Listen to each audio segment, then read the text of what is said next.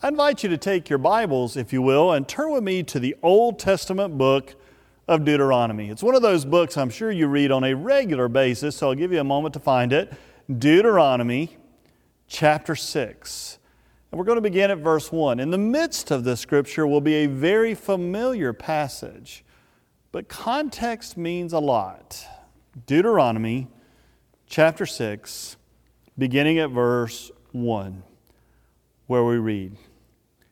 Now, this is the commandment, the statutes, and the ordinances that the Lord your God charged me to teach you to observe in the land that you are about to cross into and occupy, so that you and your children and your children's children may fear the Lord your God all the days of your life and keep all his decrees and his commandments that I'm commanding you, so that your days may be long.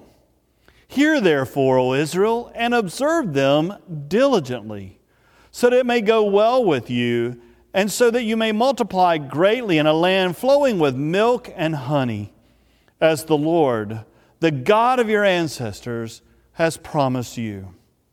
Hear, O Israel, the Lord is our God, the Lord alone. You shall love the Lord your God with all your heart, with all your soul, and with all your might. Keep these words that I'm commanding you today in your heart. Recite them to your children and talk about them when you're at home, when you're away, when you lie down, and when you rise. Bind them as a sign on your hand, fix them as an emblem on your forehead, write them on the doorpost of your house and on your gates. When the Lord your God has brought you into the land, that he swore to your ancestors, to Abraham, to Isaac, and to Jacob, to give you a land with fine, large cities that you did not build, houses that were filled with all sorts of goods that you did not fill, hewn cisterns that you did not hew, vineyards and olive groves that you did not plant. And when you've eaten your fill, take care that you do not forget the Lord who brought you out of the land of Egypt, out of the house of slavery. The Lord your God you shall fear, him you shall serve, and by his name alone you shall swear.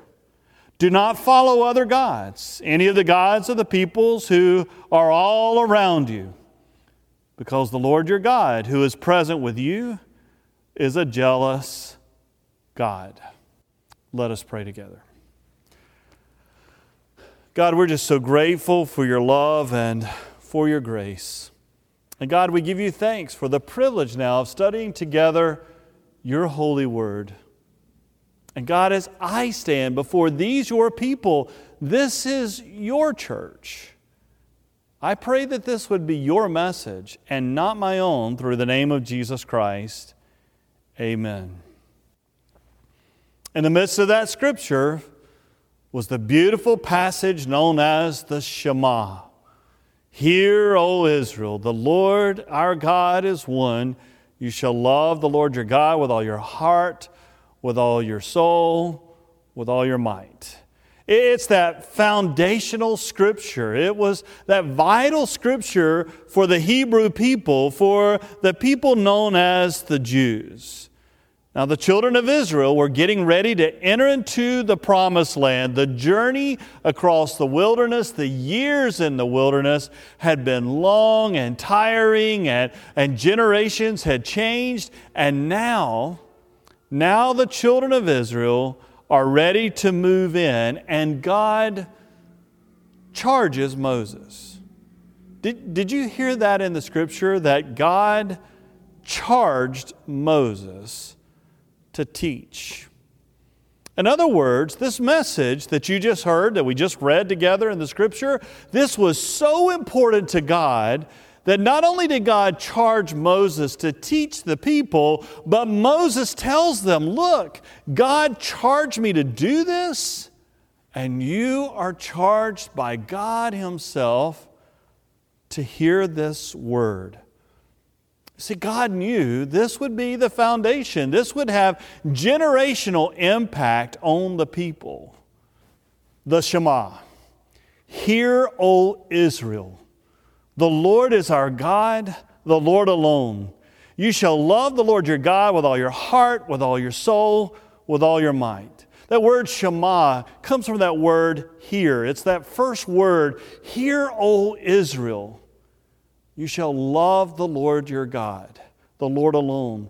You see, the people of Israel were going into this new land that would be filled with all kinds of gods, all kinds of idols, all kinds of things in this new culture, this new world that could lead them astray. And so God, God charged Moses, make sure you tell them, I'm the only God. It's one of the commandments God alone.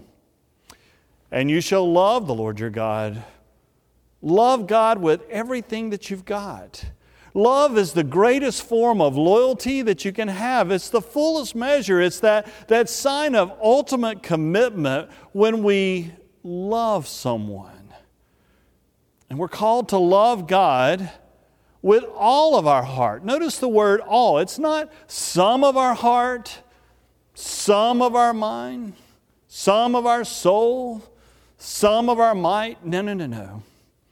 We love God with everything we've got. The heart, it's, it's that sense of mind and knowledge and will and loyalty, where love derives from. You, you'll love God from that very part of your being, with all your soul. That, that self that you have, that, that deep part of your essence. And would I be willing to give my life? It's it's the word for my life and being.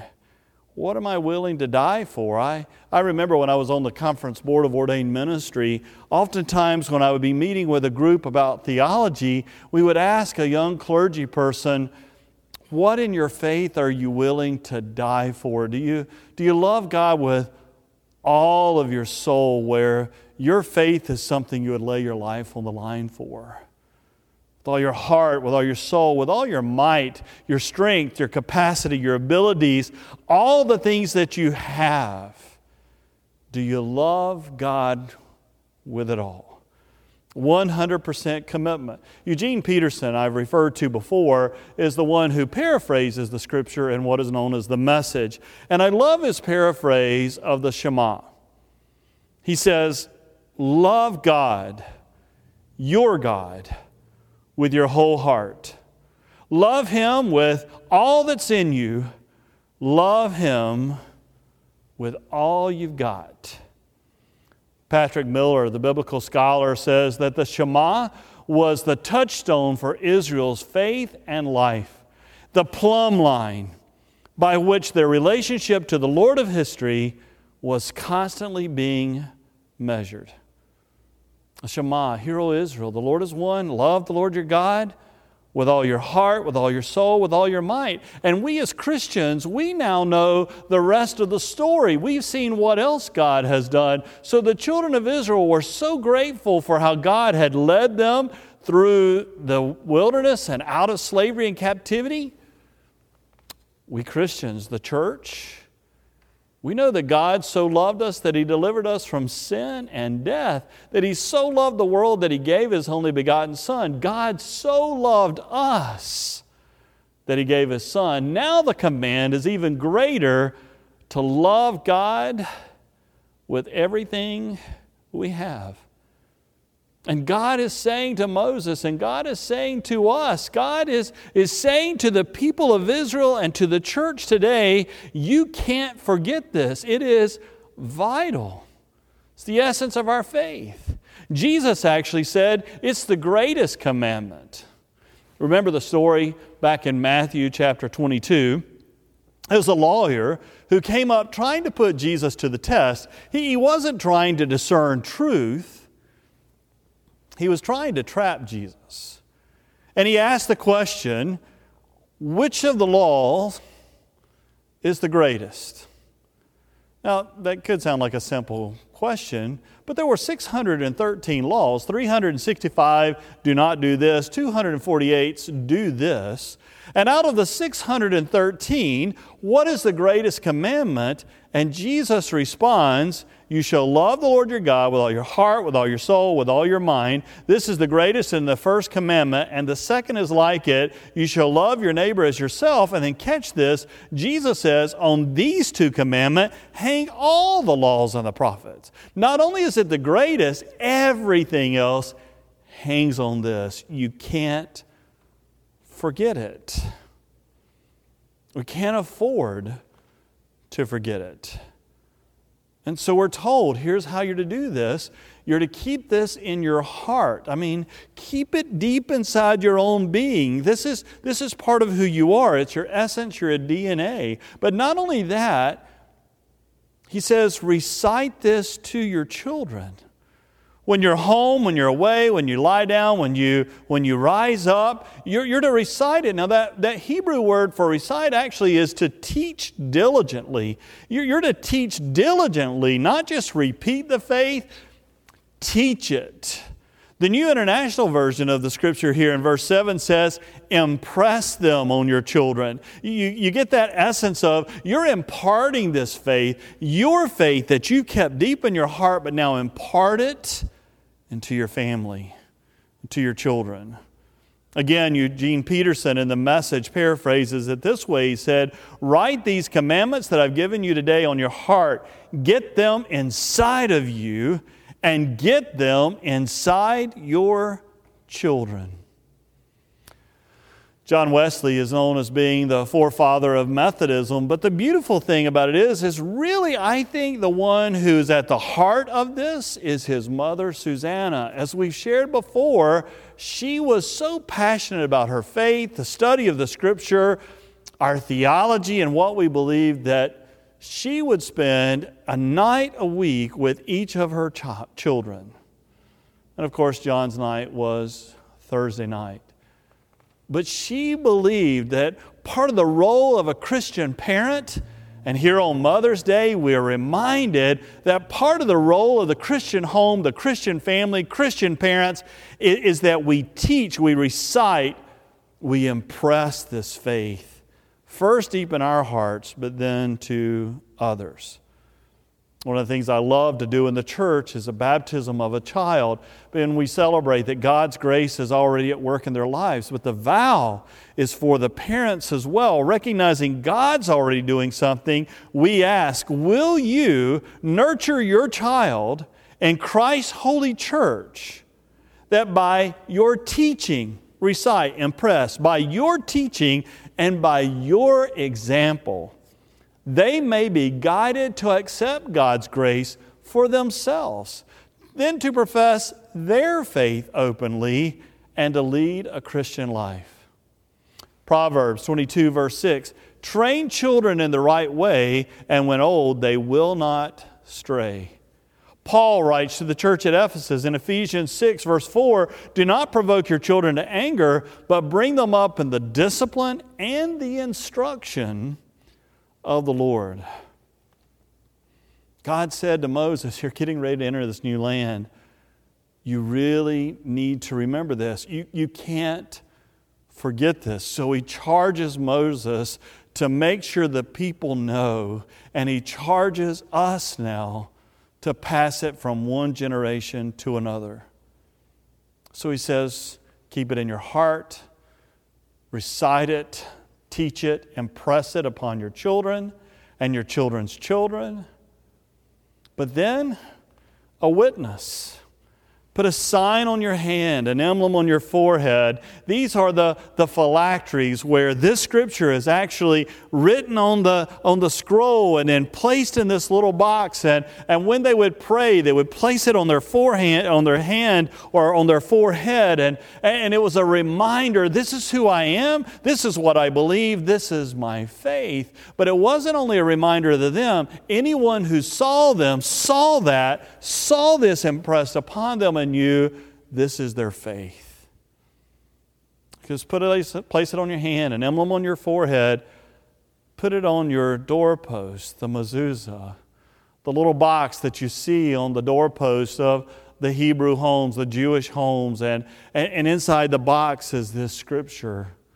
The Lord our God is one. You shall love the Lord your God with everything you've got. It's the, It's the Shema. You, you just can't afford to forget it. Heart to your families and a reminder to your whole community and to you as you come and go.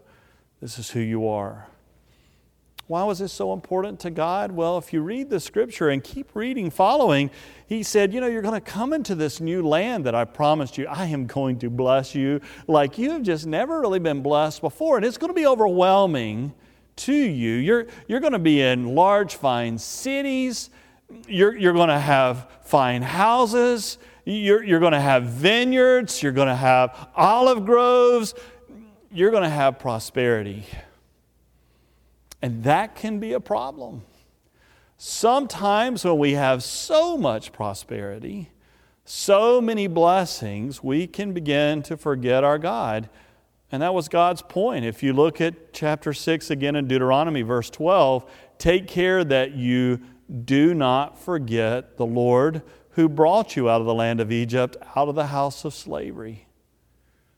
Sometimes we, we get so caught up in the blessings that we forget to praise God from whom all blessings flow. And God's going, it's so important that you know this. He said to Moses, I'm charging you to teach them. And then he charges us to teach, impress, and make sure that we diligently understand that our faith is in our heart to generation to generation and announce to the community, whether it's on our doorpost or a reminder to ourselves and the community of our faith.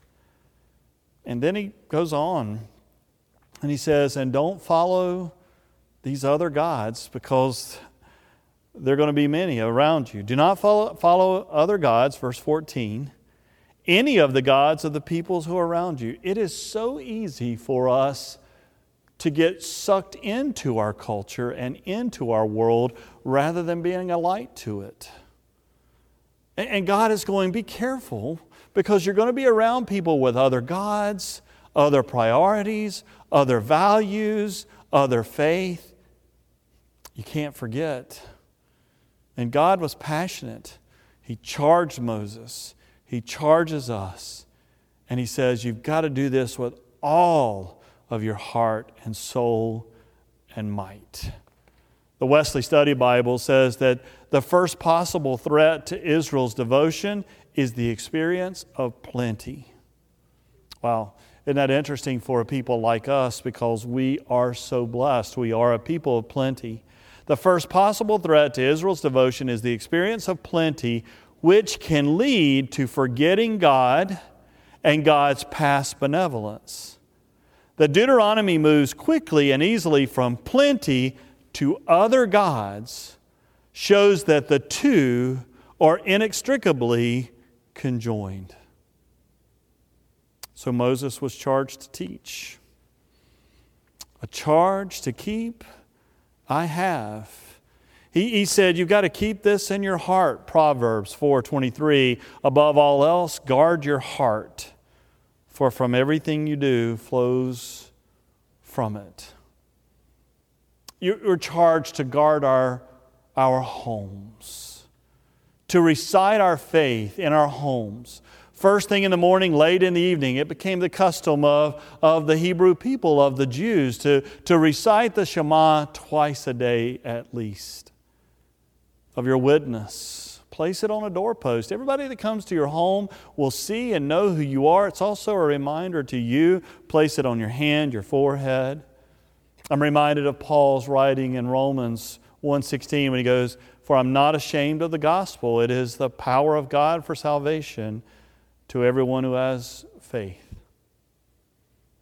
God believed this was so important that he charged Moses to teach us.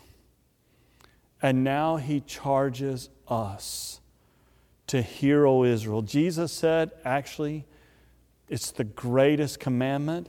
And on these two, of loving God with everything you've got and loving one another Everything else hangs on these two. Charles Wesley, John Wesley's brother, a great hymn writer and theologian as well, wrote this powerful hymn called A Charge to Keep I Have. He says these words A charge to keep I have, a God to glorify, a never dying soul to save, and fit it for the sky, to serve the present age, my calling to fulfill. Oh, may it all my powers engage, loving God with everything you've got, to do my Master's will. Arm me with jealous care, as in thy sight to live, and oh, thy servant, Lord, prepare a strict account to give. Help me to watch and pray and on thyself rely, assured, if I my trust betray, I shall forever die. This was important to God, really important to God. May it be really important to us. Will you pray with me? God, you charged Moses to teach us and to remind us, to impress this upon us. And God, we pray that we will receive your word into our hearts and that we will recognize all that you have done for us and that we will love you with all of our heart, with all of our soul, with all of our strength and might. And God, we pray that we then will pass this from generation to generation. That it'll be impressed upon our hearts, it'll be impressed in our homes, that we will teach diligently our faith, that we will understand that we cannot subcontract out our children's faith, but it's a charge you have given to us and that we will be a witness and unashamed of the gospel, planting it on the things we wear and on our doorpost. That we are your people and you are our God. And may we never forget. In the name of Jesus Christ. Amen.